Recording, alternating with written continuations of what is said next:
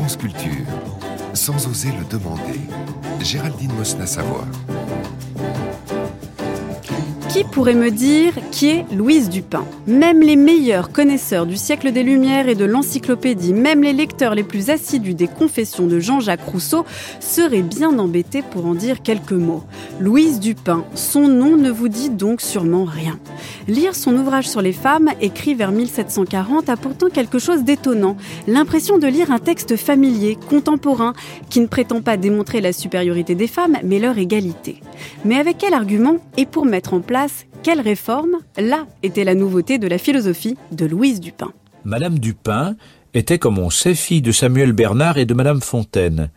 Elles étaient trois sœurs qu'on pouvait appeler les trois grâces.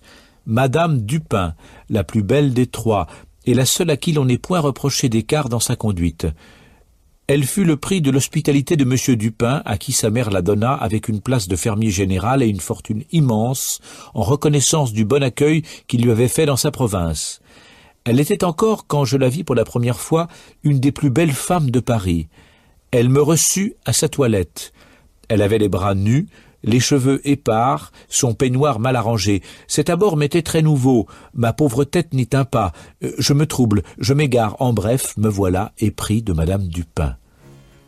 Mon trouble ne parut pas me nuire auprès d'elle. Elle ne s'en aperçut point.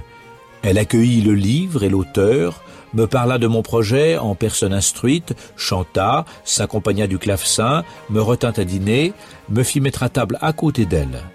Il n'en fallait pas tant pour me rendre fou. Je le devins.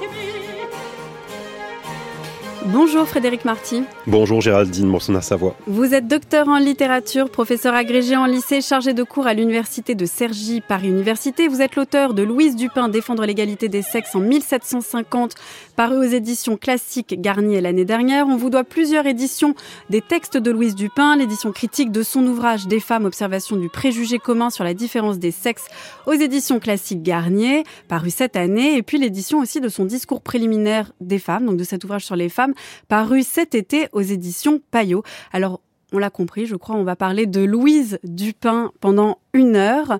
Est-ce que vous pouvez nous présenter Louise Dupin ? On a entendu la présentation, le portrait qu'en trace Jean-Jacques Rousseau dans ses Confessions, c'est le livre sept, mais c'est un portrait d'amoureux. Ça ne dit pas grand-chose sur la philosophie de Louise Dupin.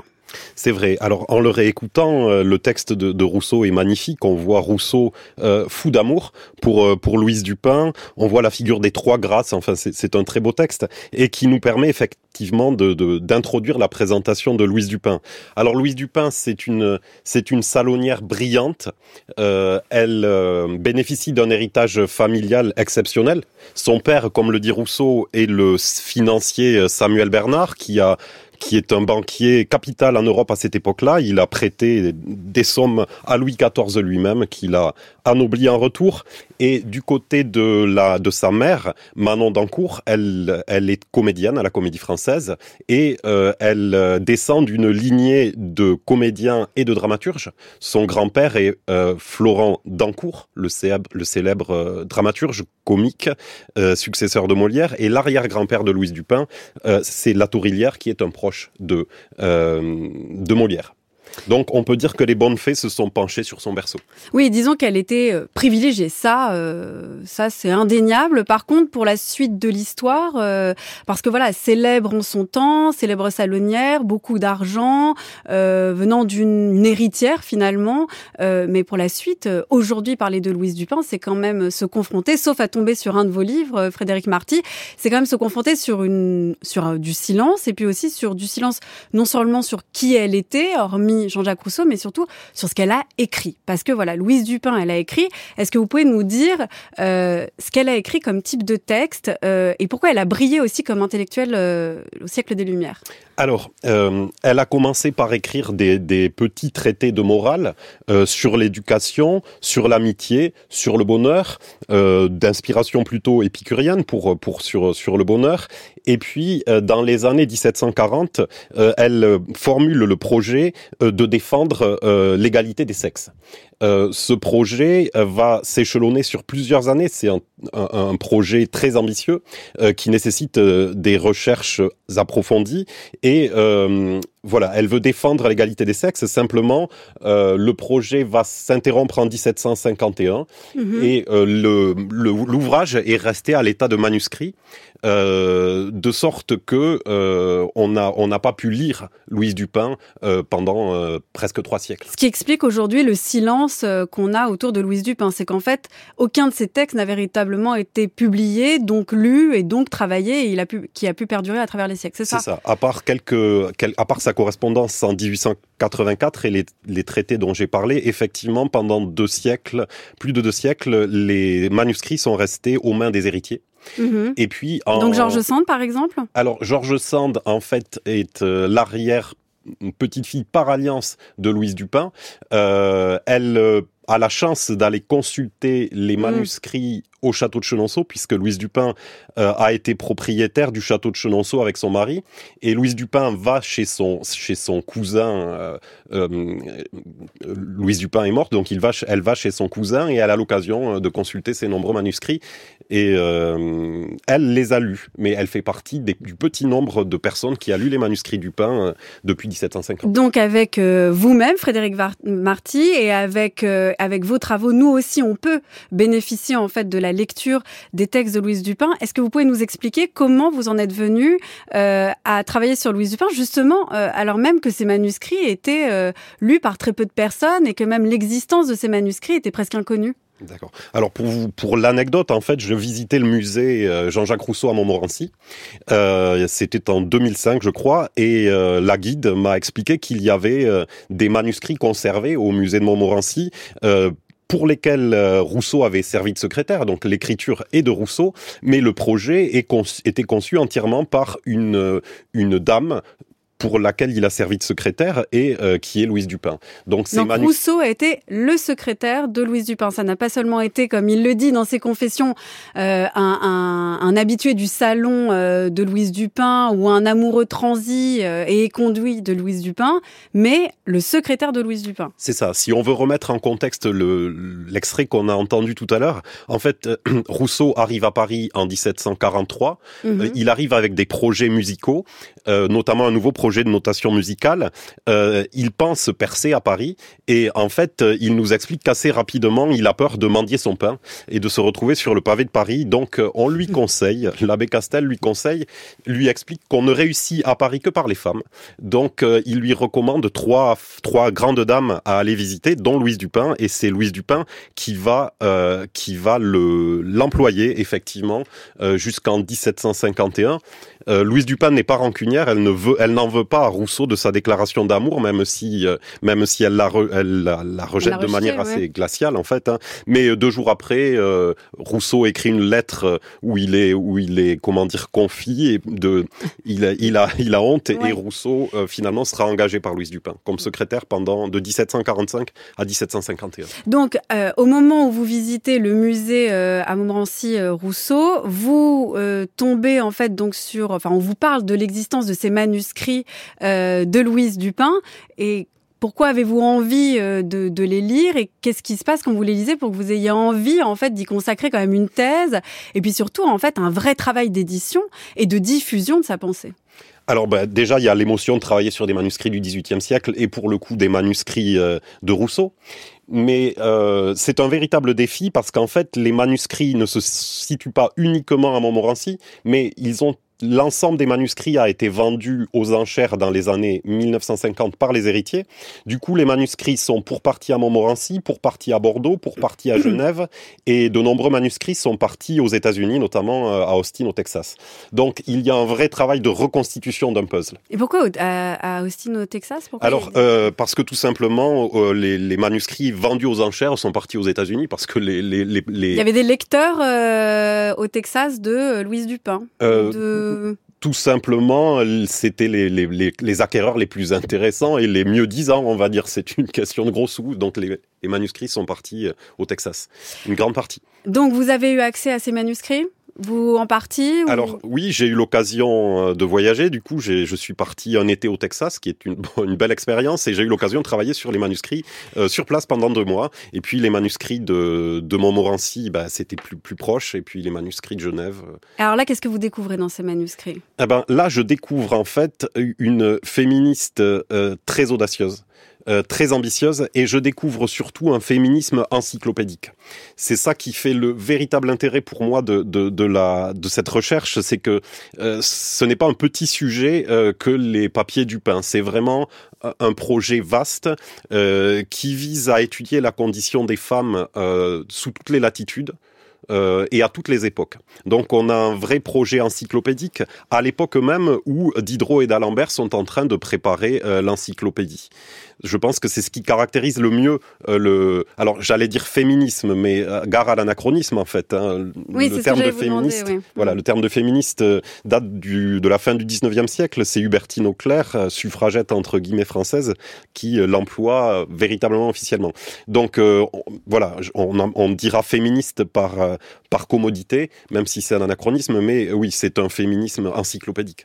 Alors pourquoi encyclopédique ? Parce qu'elle décide de... Alors féminisme, on a compris, elle va, elle va œuvrer pour l'égalité des femmes. Enfin, je dis on a compris, non, pas vraiment, parce qu'on n'a pas vraiment insisté sur le type de pensée féministe qu'elle pouvait mettre en œuvre. Et puis, ma deuxième question, c'est qu'est-ce que ça veut dire encyclopédique ?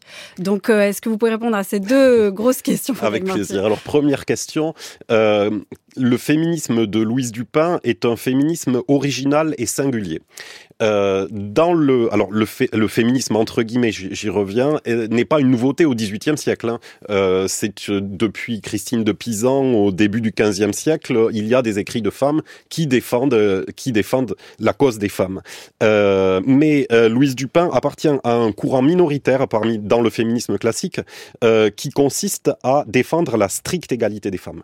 Au dix-septième siècle, les précieuses euh, considèrent plutôt que les femmes sont supérieures. Elles insiste sur la supériorité des femmes, par exemple en termes de sensibilité, d'imagination, euh, laquelle serait peut-être plus supérieure à la, à la raison masculine, je, je schématise. Euh, et Louise Dupin est l'élève, si vous voulez, ou est inspirée par un féministe qui s'appelle François Poulain de la Barre, mmh. qui écrit De l'égalité des sexes, des deux sexes en seize cent soixante-treize. Et euh, en quelque sorte, l'ouvrage de Poulain de la Barre sert de, de matrice à la pensée de Louise Dupin. Euh, si on remonte un peu avant, il y a, il y a Marie de Gournay, qui est la fille d'alliance de Montaigne, hein, qui va publier, qui, qui, va, qui va travailler à l'édition posthume euh, de, des essais. Mais en fait, elle aussi est une tenante de la stricte égalité et non pas de la supériorité féminine. Euh, donc, il y a cette filiation Marie de Gournay, Poulain de la Barre, Louise Dupin. Donc, son féminisme n'est pas original dans le sens où euh, il a déjà été travaillé, mais c'est un féminisme original parce qu'il est minoritaire encore. C'est-à-dire que de défendre l'égalité n'est pas la tendance féministe du siècle des Lumières, c'est ça ? C'est ça, du moins du dix-septième siècle. C'est, c'est, euh, de ce point de vue-là, elle, elle, est, elle fait partie d'un tout petit groupe d'auteurs. Oui. Pour répondre à, à votre deuxième question... Sur l'encyclopédie. Sur l'encyclopédie. Oui. Euh, en fait, euh, elle est la première, à mon sens, à avoir une, une visée aussi panoramique euh, sur, sur la question. Euh, au dix-septième siècle, Poulain de la Barre, par exemple, euh, considère, utilise des arguments théologiques. Mmh. Euh, Louise Dupin les emploiera beaucoup moins. Euh, elle a vraiment une visée euh, généraliste. Euh, elle va organiser son ouvrage sur les femmes en quarante-sept chapitres. Et en quatre parties, en fait. Une partie physique, une partie historique, une partie juridique et une partie morale. Mmh. Euh, la partie historique est l'occasion de faire un tour du monde euh, de la condition des femmes et du rôle que les femmes ont pu jouer euh, dans l'histoire. Partant du fait, selon elle, que les femmes ont joué un, un rôle historique euh, plus important qu'on ne le dit dans le passé, et que la situation de son siècle, pour les femmes, est une situation peu enviable par rapport à ce qui a pu se passer dans le passé. Et elle le, elle le justifie, euh, elle, elle mène des recherches, euh, c'est une chercheuse très rigoureuse, elle mène des recherches poussées, euh, et, et, et Jean-Jacques Rousseau euh, fait un travail de documentation, il se rend à la bibliothèque du roi, il consulte de très nombreux ouvrages. Il consulte plus de quatre-vingt-dix ouvrages sur lesquels il rédige des fiches de lecture, des extraits de lecture. Donc elle a pu faire tout son travail de, de, de pensée euh, argumentatif à partir du travail de recherche de Jean-Jacques Rousseau. Oui, elle, elle commande à Jean-Jacques Rousseau, euh, elle lui donne une liste de, de recherches de à faire. De livres à lire. Il les lit, euh, il en tire des extraits de lecture. Alors parfois, c'est, c'est un vrai travail de bénédictin. Hein. Oui. Euh, Jean-Jacques Rousseau va par exemple travailler sur l'histoire ecclésiastique du, de, de l'abbé Claude Fleury, euh, trente-six volumes. Il va en tirer euh, euh, une, un extrait de lecture de cent quarante feuillets. Donc, le, les, les extraits de lecture constituent un ensemble de mille deux cents feuillets à peu près. Donc, le travail de Jean-Jacques Rousseau est, est assez phénoménal euh, pour alimenter l'ouvrage sur les femmes. Alors, ce qui est assez impressionnant, c'est que ces énormes recherches aboutissent à des chapitres courts. Donc, voilà, c'est ça, j'allais dire, sous quelle manière, après, c'est... Parce que ça, c'est tout le travail de recherche qui se fait en amont, mm-hmm. mais en aval, on a aussi tout un travail de, de, de, de conclusion, d'ar- d'argumentation, de réflexion, de conclusion, où tout est digéré et assez réduit. C'est ça. On a un, on a un ouvrage finalement assez bref euh, en termes de, de feuillet par rapport à ce que représente l'ensemble des recherches. Pour vous donner quelques, quelques exemples, euh, Louise Dupin s'intéresse à des... à des civilisations euh, étrangères. Mmh. Euh, elle considère, par exemple, qu'à Constantinople, euh, les impératrices euh, avaient un rôle beaucoup plus important euh, qu'on, qu'on le croit à son époque, ou même euh, que les reines peuvent l'avoir euh, en France, évidemment. Euh, elle s'intéresse aussi, par exemple, au rôle des femmes dans l'islam. Euh, dans l'entourage du prophète, elle considère que à cette époque-là, euh, le rôle des femmes n'avait rien de mineur. Elle prend l'exemple des femmes du prophète, comme Aïcha, qu'on a surnommée la mère des fidèles, ou encore une autre femme du prophète, Hafsa, qui fut dépositaire de l'exemplaire du Coran. Donc, elle considère que par le passé, euh, les femmes sont loin d'avoir joué un rôle aussi mineur qu'on veut bien le penser, euh, et que, que les préjugés euh, le laissent penser. Ils vont se venger. Ici, en ce moment même, dans la chambre du paysan. Ils préparent un carnage, je le sais. Je veux une enquête, hein, je veux l'assassin. Tu les as vus. Ils sont ivres de haine. Ça fait des semaines qu'ils rassemblent des hommes et des armes. Ils vont les retourner contre nous. Mais moi aussi j'ai des armes, moi aussi j'ai des hommes. Ils sont des milliers, invités au mariage. Trop contents de nous montrer leur force. Là maintenant, ils vont s'en servir. C'est mon père, j'ai juré de faire justice. Arrête de l'appeler ainsi. Ton père... Ton père, s'il était ici, saurait ce qu'il faut faire. Ton père savait qu'on reconnaît un roi au bien et au mal qu'il sait faire. Tiens, regarde Guise, il a compris, lui. Il s'est attaqué avant qu'on ne l'attaque. Tu m'accuses ? On a retrouvé ton pistolet. Tant mieux. Tant mieux, c'est un crime que j'aurais adoré commettre. On te reproche rien. Il fallait pas le rater, c'est tout. Partage Coligny, écoute Guise. Mets toutes tes forces de roi incapable au service de la justice. Tu plongeras ton royaume dans la ruine, quand j'ai fait tout ce que je peux pour le redresser. Toute la sale besogne depuis que ton père est mort, c'est moi, oui c'est moi, moi qui l'ai faite. Je continuerai. C'est vous. Je sauverai mes enfants. Je donnerai ma vie. C'est vous qui avez fait tirer sur un lien. Moi, moi seule.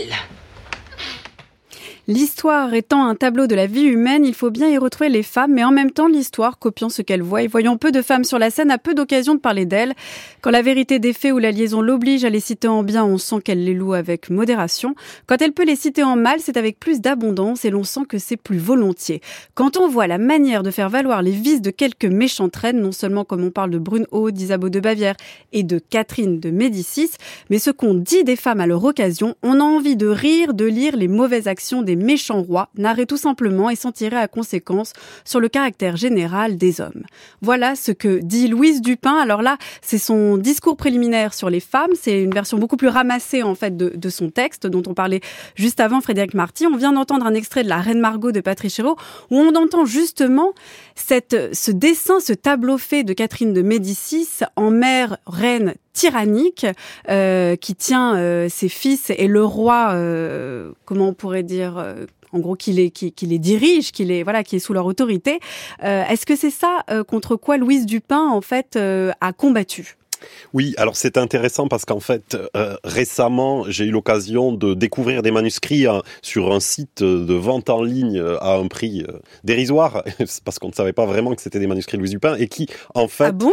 Sur un site comme ça, des manuscrits de Louise Dupin ? C'est ça, en fait, on, on, m'a, on m'a, comment dire, on m'a averti de la... Ah. Une personne s'est portée acquéreuse et m'a averti de l'existence de ces manuscrits, et euh, il se trouve que c'est un ensemble de manuscrits euh, qui, ont, qui sont rédigés et qui sont un catalogue des reines de France.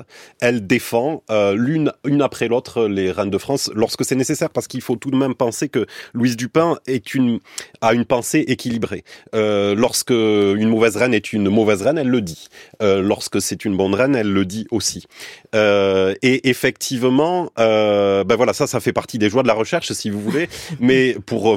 Pour, pour de tomber tout... sur des manuscrits en ligne. C'est ça. Et pour tout vous dire, en fait, c'est mon prochain livre euh, qui, de, qui devrait sortir euh, sur l'éloge des reines, en fait. Mmh. Et effectivement, si vous voulez, Louise Dupin euh, considère que les historiens, euh, se comp- en général, il y a des exceptions, mais se comportent assez mal euh, vis-à-vis des, des, des reines de France, euh, en rendent mauvais compte. Et donc, euh, elle essaie de rétablir, euh, de rétablir la, la vérité. Euh, les reines mérovingiennes ne sont pas aussi euh, mauvaises qu'on peut le dire. Euh, alors, Catherine de, sur Catherine de Médicis, euh, l'avis de Louise Dupin est, est, est mesuré. Elle pense pas que, ce, enfin, elle, elle, elle a un avis mesuré. Elle en reconnaît les torts, euh, mais elle en reconnaît aussi euh, les mérites. Euh, donc, en quelque sorte, euh, il y a une, une volonté effectivement de montrer que euh, les, les femmes ont pu tenir un rôle, et notamment sur la question des régentes. Euh, elle critique l'historien du XVIIe siècle, Mézeray, qui semble oublier qu'il y a eu des, des régentes, et elle insiste sur, sur ce rôle-là. Alors cette question des, des reines euh, est, un, est, est pas si anecdotique que ça, parce qu'en fait, il y a un argument c'est, crucial chez Louise Dupin qui consiste en fait, et ça se ressent parfaitement dans son discours préliminaire, euh, à examiner d'abord le concept de nature pour ensuite examiner celui d'histoire. Et elle en revient en fait à dire, si on s'intéresse à la nature, il n'y a pas de différence fondamentale entre les hommes et les femmes, donc si il n'est pas question de nature. Si la cause de cette différence ne se situe pas dans la nature, c'est que la cause de cette différence doit se situer dans l'histoire. Et c'est là où elle en vient à un argument qui est extrêmement actuel sur la différence entre les hommes et les femmes, c'est celle de la construction des préjugés. Et elle dit bien, dans le passage que j'ai, que j'ai lu, mais aussi dans son discours préliminaire, parce que c'est vraiment un argument qui, qui file tout son propos, elle revient bien sur le fait que, effectivement, tout ça est une question de construction. On s'est construit des préjugés, on a construit de l'inégalité. Comment en est-elle venue à À, à façonner cet argument qui est pour nous si actuel sur la construction des préjugés? Alors, elle part de l'idée de l'égalité naturelle entre les sexes à l'état de nature. De ce point de vue-là, on peut établir un parallèle avec, avec Rousseau dans la construction d'un état de nature, mais ce, ce ne sont évidemment pas les seuls philosophes à, à construire leur réflexion là-dessus. Euh, elle est assez drôle, Louise Dupin. Elle n'hésite pas à, mmh. à la lecture à être ironique, parfois une ironie voltairienne. Et ce qu'elle explique, c'est qu'elle considère que les femmes, au, dé- au premier temps de l'humanité, ont joué un rôle égal à celui des hommes, très certainement. Euh, les hommes ne se sont pas isolés pour inventer le langage.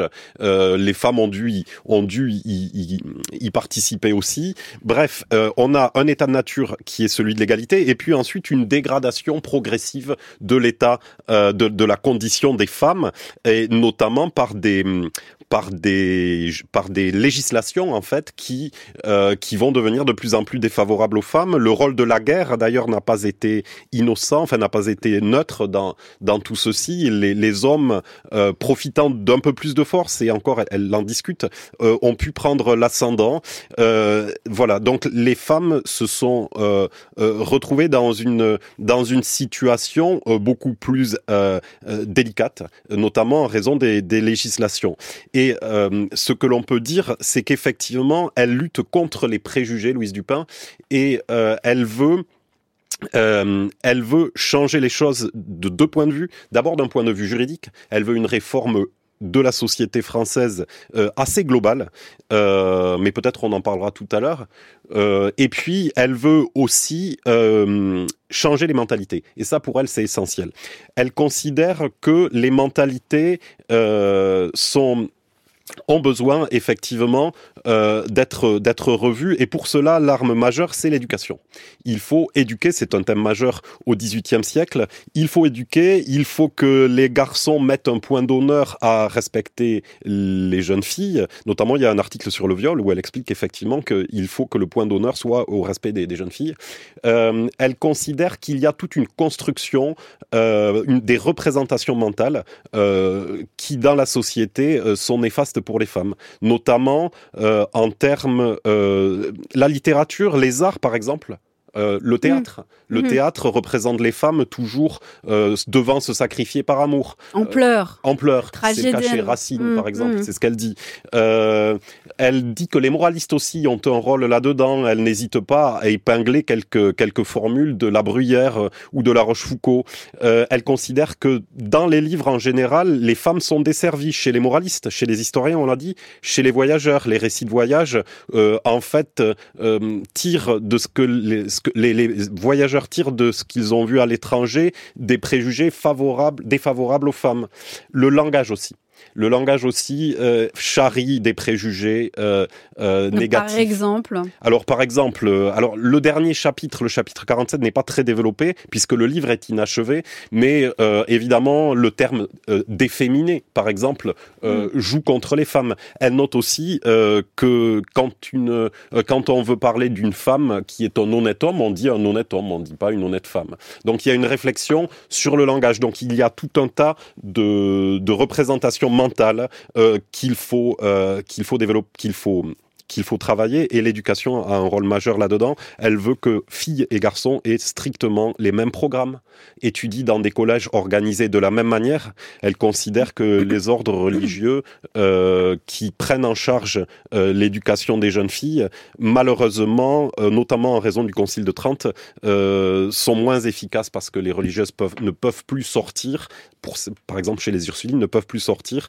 et du coup sont moins à même de cultiver euh, les jeunes filles qu'elles ont à, à éduquer. Elle décrit très bien ce mouvement, Louise Dupin, qui se produit, à savoir la, la construction de ce préjugé. Euh, il, ce préjugé à court parce que les hommes le, le propagent, les femmes se l'approprient et tout le monde y croit. Et les institutions se vident, sont vidées des femmes ou interdites aux femmes parce que les femmes elles-mêmes, en fait, ne pensent pas pouvoir être à la hauteur pour y aller, et les hommes ne pensent pas que c'est envisageable que les femmes puissent y rentrer.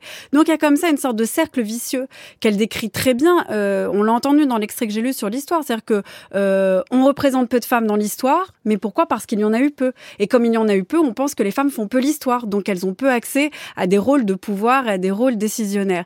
Et ça, c'est un, un, presque un mouvement dialectique qu'on retrouve à chacun de ces passages ou à chacune de ces sous-parties, en fait, dans chacune des dimensions qu'elle étudie de cette inégalité entre les hommes et les femmes, Frédéric Marty.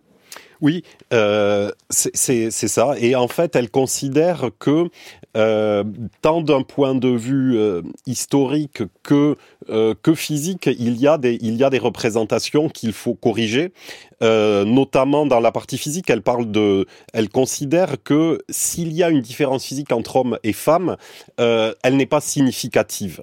Euh, et elle dépend en partie de l'éducation. C'est-à-dire que les femmes n'ont pas l'occasion euh, de pratiquer des exercices physiques.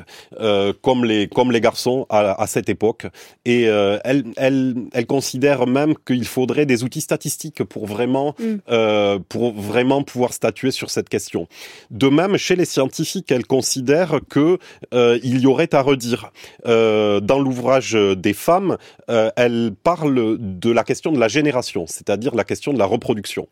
Euh, il y a deux théories qui s'opposent à l'époque, d'un côté l'ovisme et de l'autre côté l'animalculisme. On vient de de, de découvrir au dix-septième siècle, grâce à un microscope, les spermatozoïdes. Et elle considère que euh, ces deux théories sont à rejeter.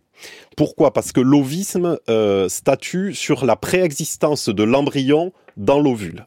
Et l'anima- l'animalculisme statue sur la préexistence de l'embryon dans les spermatozoïdes. Donc l'une... Mmh. penche du côté de la femme, l'autre du côté de l'homme, et elle rejette les deux théories, et c'est en fait à son honneur, parce qu'elle pourrait facilement s'appuyer sur la théorie de l'ovisme, Réaumur le fait d'ailleurs, enfin, euh, et elle rejette les deux théories, elle dit que à son époque, on ne peut pas trancher là-dessus, elle considère que le rôle des, des deux sexes est, est égal. Et, et un des arguments euh, auxquels aussi auxquels elle s'en prend de ceux qui euh, qui qui qui perpétuent cette inégalité entre les hommes et les femmes au nom d'une prétendue nature euh, se servent notamment effectivement de la procréation et de la grossesse. Elle dit très bien, alors ça m'a quand même euh, un peu époustouflée. Euh, je lis pas le passage en entier, mais enfin il est quand même, il faudrait qu'on, qu'on le mette sur le site parce qu'il est il est très croustillant. Il dit, elle dit, l'état de mettre un enfant au monde quand on se porte bien ne demande pas plus de quinze jours de cessation d'affaires et l'état qui précède ce moment permettant d'aller en visite, aux promenades et aux spectacles permettrait également d'aller et venir pour les affaires et de s'en entretenir. Et elle ajoute, et d'ailleurs à quarante-cinq ans, les femmes n'étant plus dans le cas de cette nature d'excuses et pouvant vivre encore fort longtemps, il n'est pas raisonnable de les laisser oisives et il est injuste de les tenir sous une tutelle qui n'en devient que plus cruelle parce qu'elles ne sont plus jeunes. Alors cet euh, argument euh, de, de, de la grossesse, elle est... Euh, il est démonté, mais avec une facilité. Euh, et, et c'est vrai que quand on lit Louise Dupin, alors vous l'avez dit, non seulement c'est, c'est drôle, c'est très très ironique, mais en plus elle, elle balance des sortes d'évidences comme ça euh, qu'on n'a pas l'impression de, de lire. Euh, qu'on ne croit pas pouvoir lire, en tout cas dans un texte de mille sept cent cinquante, mille sept cent quarante, mille sept cent cinquante. Oui, elle considère que la grossesse ne doit surtout pas disqualifier les femmes et euh, que les femmes doivent pouvoir euh, s'occuper d'affaires économiques, gérer leurs affaires, euh, s'occuper d'affaires politiques. En fait, euh, Louise Dupin considère que les femmes doivent avoir accès à toutes les professions. Euh, c'est déjà le cas chez, chez son inspirateur Poulain de la Barre, mais euh, elle, euh, elle veut vraiment une égalité professionnelle. J'aime, si je peux me permettre, je vais lire une citation. Voilà ce qu'elle dit. « Je voudrais bien savoir si la nature, en faisant des hommes, a fait des avocats, des conseillers au Parlement, des curés, des évêques, des soldats, des capitaines, des académiciens, des philosophes, et toutes ces espèces de choses dont l'emploi relève en un sens la condition des hommes en comparaison de celle des femmes. » Elle considère que les femmes peuvent accéder à toutes ces professions. Pourquoi pas une femme évêque ? Pourquoi pas une femme avocate ou conseillère au Parlement ou président de, de, de tribunal ?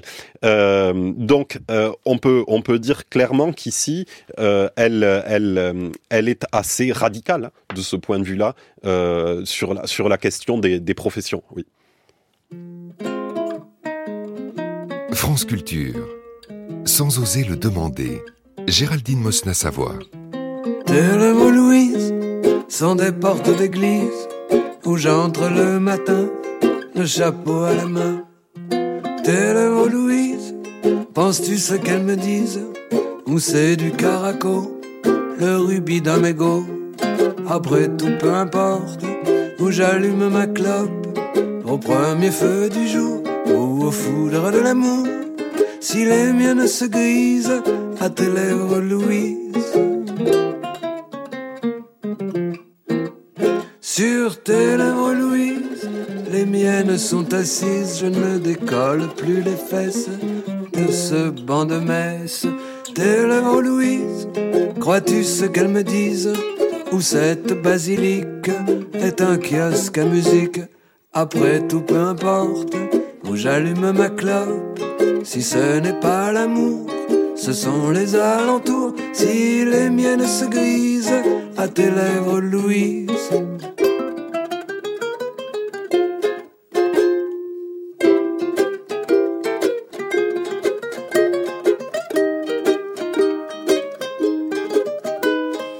Ta lettre, Louise, est arrivée tantôt. De tes lèvres cerises, elle porte le sang. Tes lèvres, Louise, me donnent congé. Ma rage s'épuise sur mes ongles rongés. Paris te contient et je suis jaloux comme un chien. Je reviens gratter à ta porte. Tes lèvres sont closes, Louise, tu m'envoies sur les roses. Dis-moi quelque chose, rien.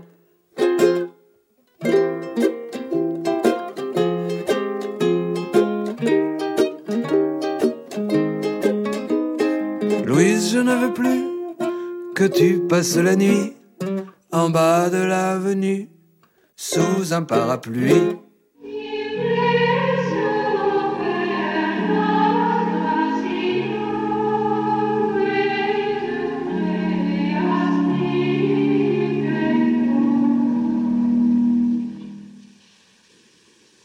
Marie-Suzanne Simonin, promettez-vous de dire la vérité? Je le promets. Est-ce de votre plein gré et de votre libre volonté que vous êtes ici? Non. Oui. Marie-Suzanne Simonin, promettez-vous à Dieu chasteté, pauvreté et obéissance? Non, monsieur. Marie-Suzanne Simonin, promettez-vous à Dieu chasteté, pauvreté et obéissance? Non, monsieur, non. Mon enfant, remettez-vous et écoutez-moi. Monseigneur, vous me demandez si je promets à Dieu chasteté, pauvreté et obéissance. Je vous ai bien entendu. Je vous réponds que non. Messieurs, et surtout vous, mon père et ma mère, je vous prends tous et du moins. Je suis ici contrainte et forcée. J'ai fait semblant jusqu'à ce jour de suivre la volonté de mes parents pour protester publiquement contre la violence qu'on veut me faire. Je n'ai aucune vocation. Je ne veux pas obéir à mes parents.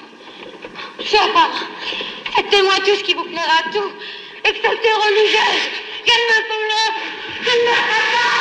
Non, non, non. La religieuse de Denis Diderot, publiée en mille sept cent quatre-vingt-seize, adaptée ici par Jacques Rivette en mille neuf cent soixante-sept avec Anna Karina dans le rôle de Marie-Suzanne Simonin qui refuse d'entrer dans les ordres pour euh, cet extrait pour aborder Frédéric Marty. L'autre pan de la réforme proposée par Louise Dupin.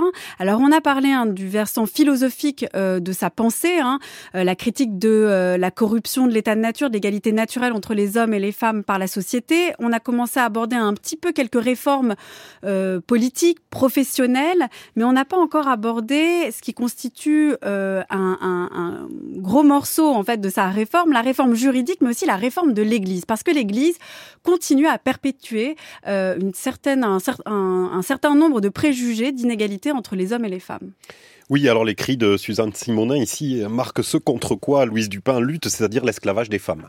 Euh, alors le texte de Diderot est postérieur, hein, de, de plus de quelques de Il y quelques a quand même quarante ans à peu près. Il y a quarante ouais. ans quasiment, oui voilà, même si le texte de Diderot est en gestation à partir de dix-sept cent soixante.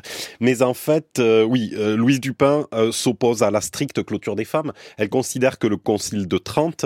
Euh, le concile de, de la contre-réforme a durci les conditions et la clôture des femmes, et notamment la mainmise des évêques euh, sur les couvents. Et elle considère que les mères abbesses devraient avoir plus de pouvoir et que les femmes devraient pouvoir, les religieuses devraient avoir plus de liberté.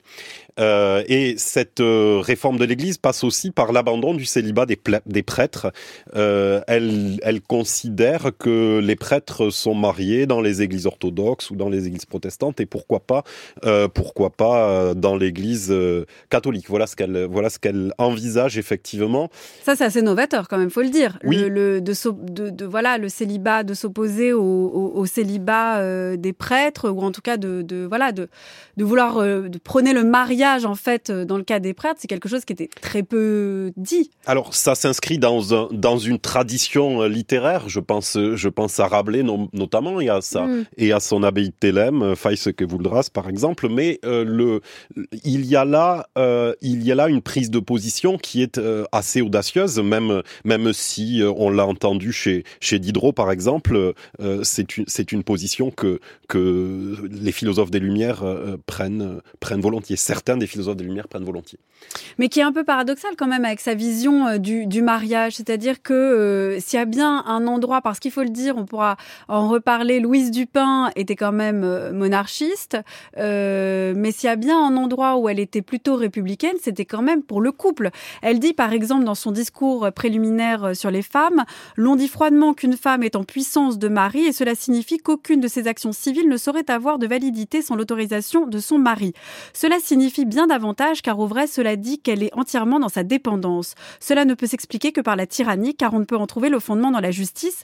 L'indépendance et la liberté sont un droit naturel qui appartient aux femmes comme aux hommes. » Donc on retrouve là l'argument en fait euh, du droit naturel qu'on pouvait trouver aussi chez Rousseau et dont on a parlé avec l'état de nature, l'égalité et la sociabilité naturelle entre les hommes et les femmes. Mais euh, là, ce qu'elle dit sur le mariage, euh, c'est assez dur. D'ailleurs, elle va vouloir aussi défendre le divorce qui entrera en vigueur quand elle sera encore vivante en mille sept cent quatre-vingt-douze. Donc, il y a quand même de défendre le, le mariage des prêtres tout en euh, condamnant le mariage. Est-ce que là, il n'y a pas une contradiction chez elle ? Alors, euh, le, la question du mariage des prêtres euh, se pose dans, la, dans une optique démographique. Au début du XVIIIe siècle, on est persuadé que la France est en dépopulation. Il y a la, les lettres populationnistes des, des lettres persanes de Montesquieu. Donc, euh, elle n'est pas la seule à penser cela. Mais il n'y a pas de contradiction, en fait. Elle considère que les prêtres euh, doivent, doivent pouvoir se, se marier parce qu'en fait, euh, il n'y a rien, il n'y a rien de mal dans le mariage et dans l'union d'un prêtre avec une femme. Euh, ça, c'est, c'est pour cette idée-là. Euh, ensuite, pour ce qui est de la réforme des contrats de mariage, effectivement, c'est un point vraiment capital pour elle.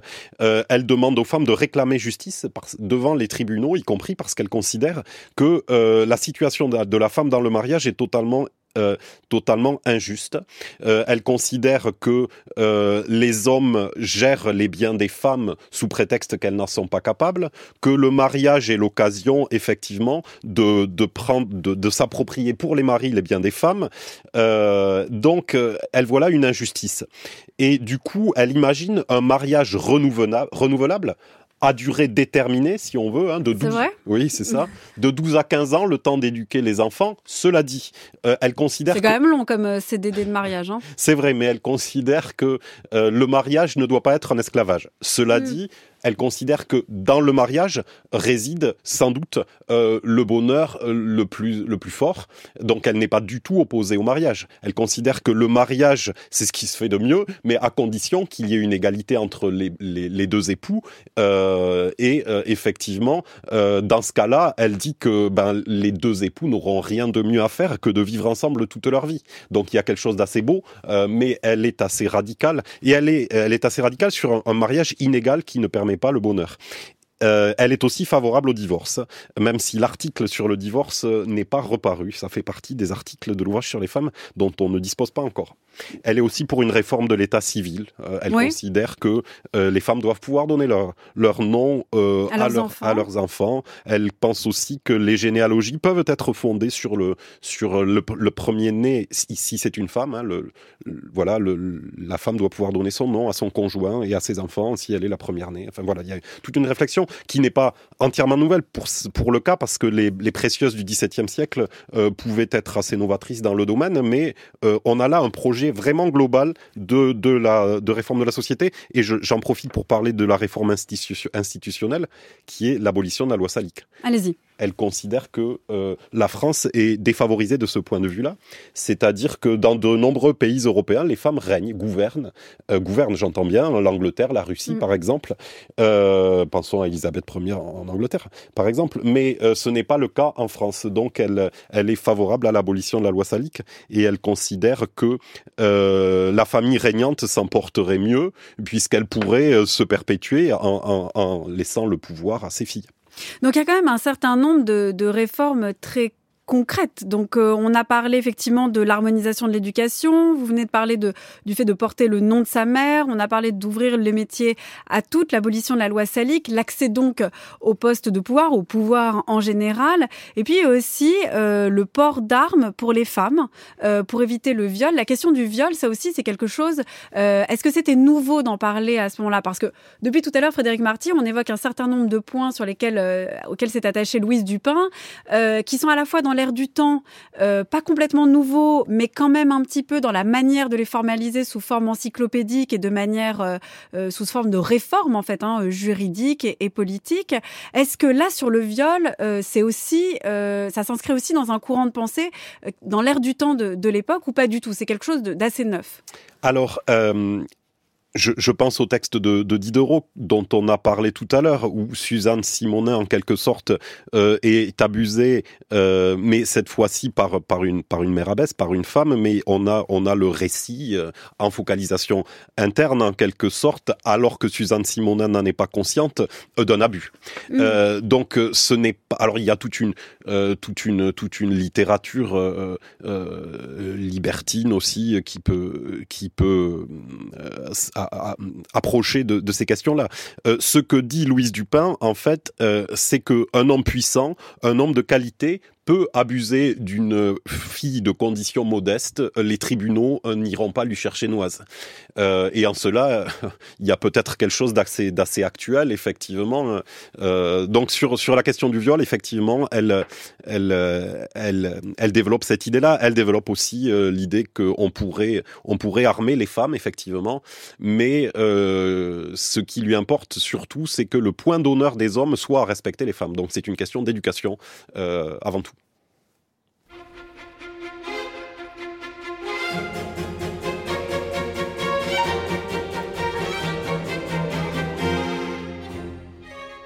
Sa maison, aussi brillante alors qu'aucune autre dans Paris, rassemblait des sociétés auxquelles il ne manquait que d'être un peu moins nombreuses pour être d'élite dans tous les genres. Elle aimait avoir tous les gens qui jetaient de l'éclat, les grands, les gens de lettres, les belles femmes. On ne voyait chez elle que ducs, ambassadeurs, cordons bleus, Madame la princesse de Rohan, Madame la comtesse de Forcalquier, Madame de Mirepoix, Madame de Brignolet, Milady Hervey pouvaient passer pour ses amis. Monsieur de Fontenelle, l'abbé de Saint-Pierre, l'abbé Salier, Monsieur de Fourmont, Monsieur de Bernis, Monsieur de Buffon, Monsieur de Voltaire étaient de son cercle et de ses dîners. Si son maintien réservé n'attirait pas beaucoup les jeunes gens, sa société d'autant mieux composée n'en était que plus imposante. Et le pauvre Jean-Jacques n'avait pas de quoi se flatter de briller beaucoup au milieu de tout cela. Je n'osais donc parler, mais ne pouvant plus me taire, j'osais écrire. Elle garda deux jours ma lettre sans m'en parler. Le troisième jour, elle me la rendit, m'adressant verbalement quelques mots d'exhortation d'un ton froid qui me glaça. Je voulus parler, la parole expira sur mes lèvres. Ma subite passion s'éteignit avec l'espérance, et après une déclaration dans les formes, je continuais de vivre avec elle comme auparavant, sans plus lui parler de rien, même des yeux.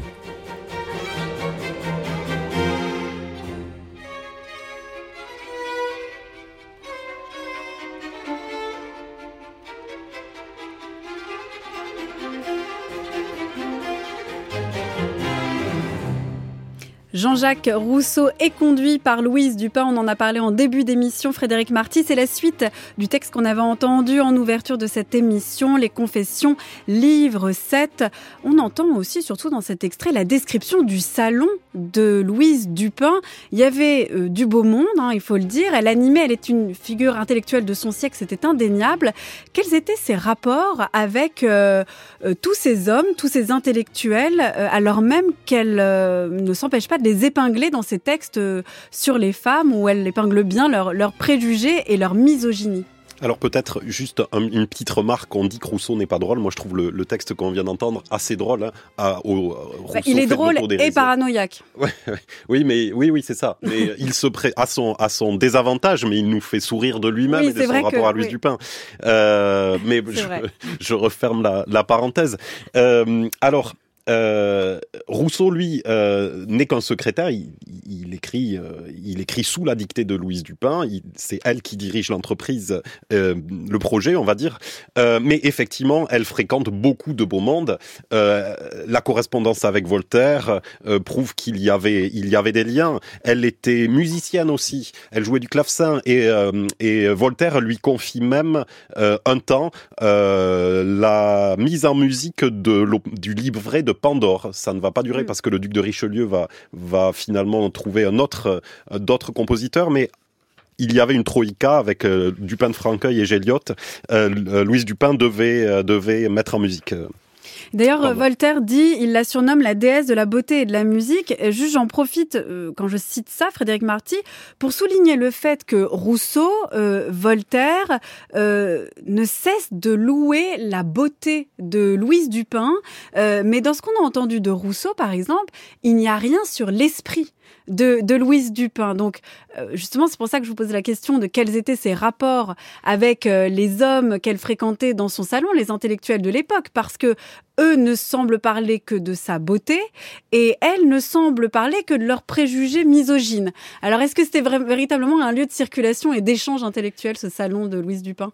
Alors, euh, sans doute. Alors, c'est compliqué, on n'a pas le script de ce oui. qui se disait à l'époque. Mais en fait, on peut, on peut s'arrêter sur le cas de Rousseau et de Montesquieu, oui. peut-être. Ah oui, oui, très bien, très intéressant. Euh, alors, euh, un des, un des chantiers, et je serai très précautionneux là-dessus, un des chantiers de recherche actuelle, euh, c'est d'étudier les manuscrits de la critique de l'esprit des lois par le couple Dupin aidé de deux jésuites, dont euh, le père Berthier. Euh, bon, on l'a dit tout à l'heure, les Dupin, Claude et Louise, donc les époux, mmh. euh, défendent la monarchie absolue et le système de la ferme générale, puisque Claude Dupin, le mari de Louise Dupin, est fermier général. Mais cela dit, euh, il considère... Enfin, Louise Dupin, elle, s'intéresse plus précisément à la question des femmes. Et elle considère que Montesquieu, le livre de Montesquieu est rempli d'épigrammes contre les femmes, hein, de traits spirituels, mais critiques, satiriques contre les femmes.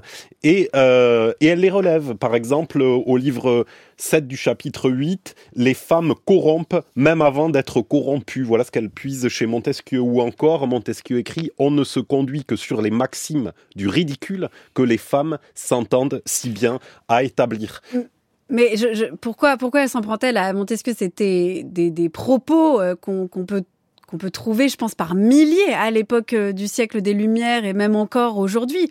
Euh, pourquoi Montesquieu, avec son Esprit des lois, donc, qui, je le rappelle, en fait, paraît en mille sept cent quarante-huit, qui a un énorme succès, euh, pourquoi là, chez lui, euh, elle est heurtée et pourquoi elle entreprend d'écrire quand même un énorme, plusieurs volumes, une énorme critique, une énorme réfutation, en fait, de l'Esprit des lois ? Alors... Euh...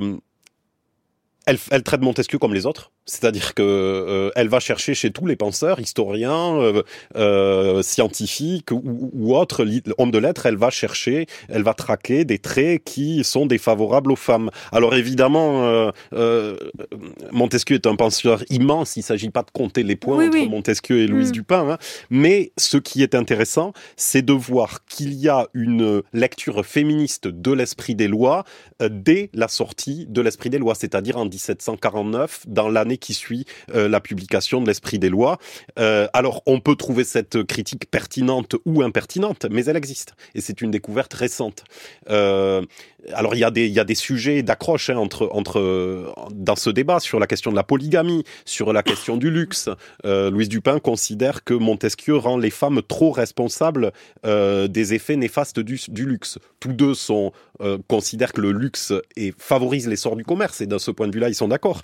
Mais euh, elle relève des épigrammes, euh, des, des traits euh, satiriques envers les femmes qui ne lui plaisent pas. Et elle traite Montesquieu comme les autres, en quelque sorte. Alors, effectivement, Montesquieu et les Dupin se sont fâchés. Euh, J'imagine, nettement, il a du mal à le prendre. Alors que, alors que Montesquieu fréquentait le salon de Louise Dupin. Euh, voilà.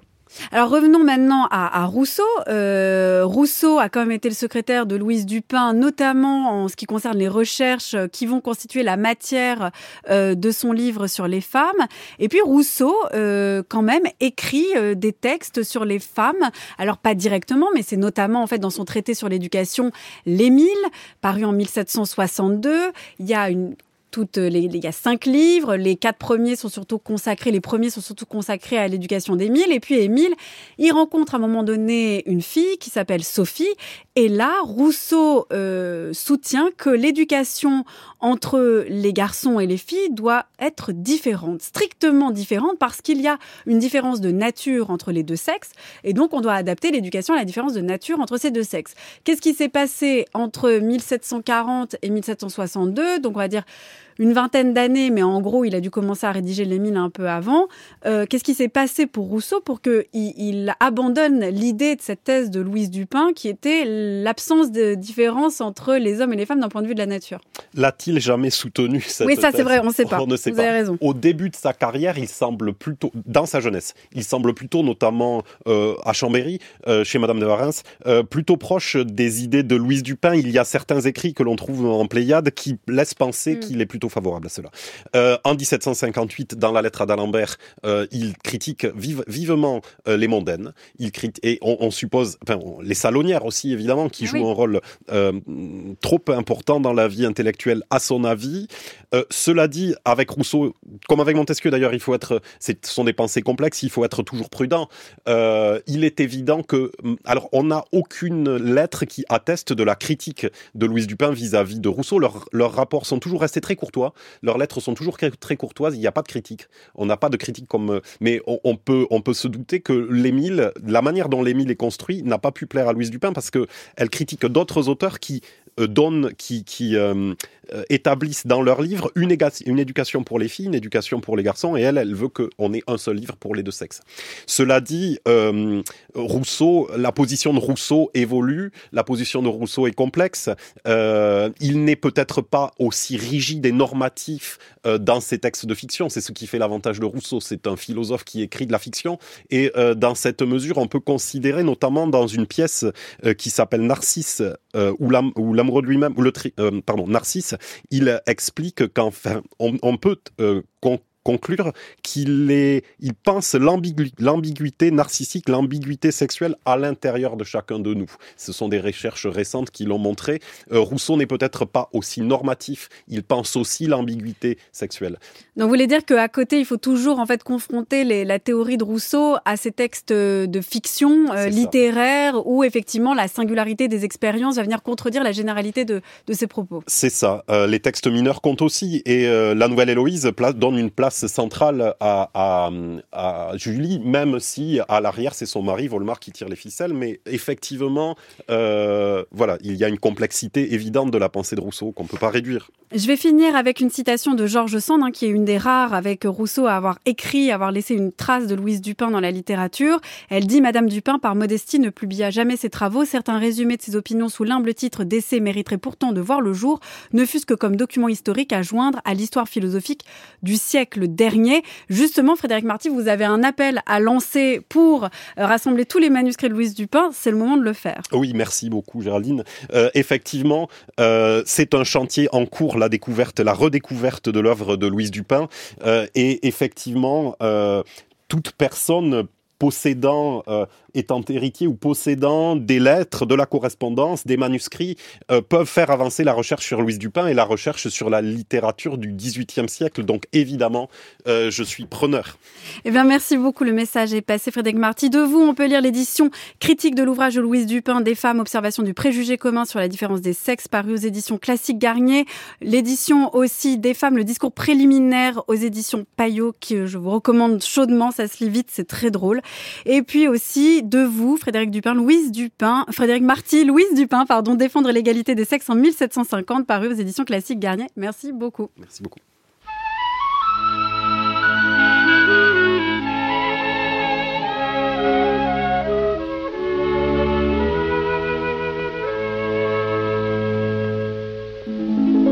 Dans un domaine de chevreuse, au temps du bon François Ier, demeurait une dame heureuse près d'un poète chevalier. Ce beau seigneur n'était pour elle ni son époux ni son amant. Une affection pure et très belle les unissait tout simplement. Dame Louise, cheveux longs, robe à plis, parcourant le logis, ordonnant à sa guise. Dame Louise faisait tout chaque jour pour que son troubadour ait la vie plus exquise. S'il aimait bien parfois courir un borin, elle ne craignait rien. Pour son roi, il partait de longs mois, disant « Attendez-moi ». Dame Louise, restée seule au manoir, le guettait chaque soir de sa tour triste et grise. Dame Louise, près les blancs lévriers, ne cessait de prier pour son fier chevalier. Et merci à l'équipe de Sans Oser le demander, Anaïs Isbert, Marie-Lise de Saint-Salvi, Gwendoline Troiano, Cyril Marchand, Laure d'Alest. Réalisation Nicolas Berger, prise de son Anthony Thomasson. On se retrouve sur les réseaux Twitter, Instagram, bien sûr sur le site de France Culture à la page de Sans Oser le demander ou encore sur l'application Radio France.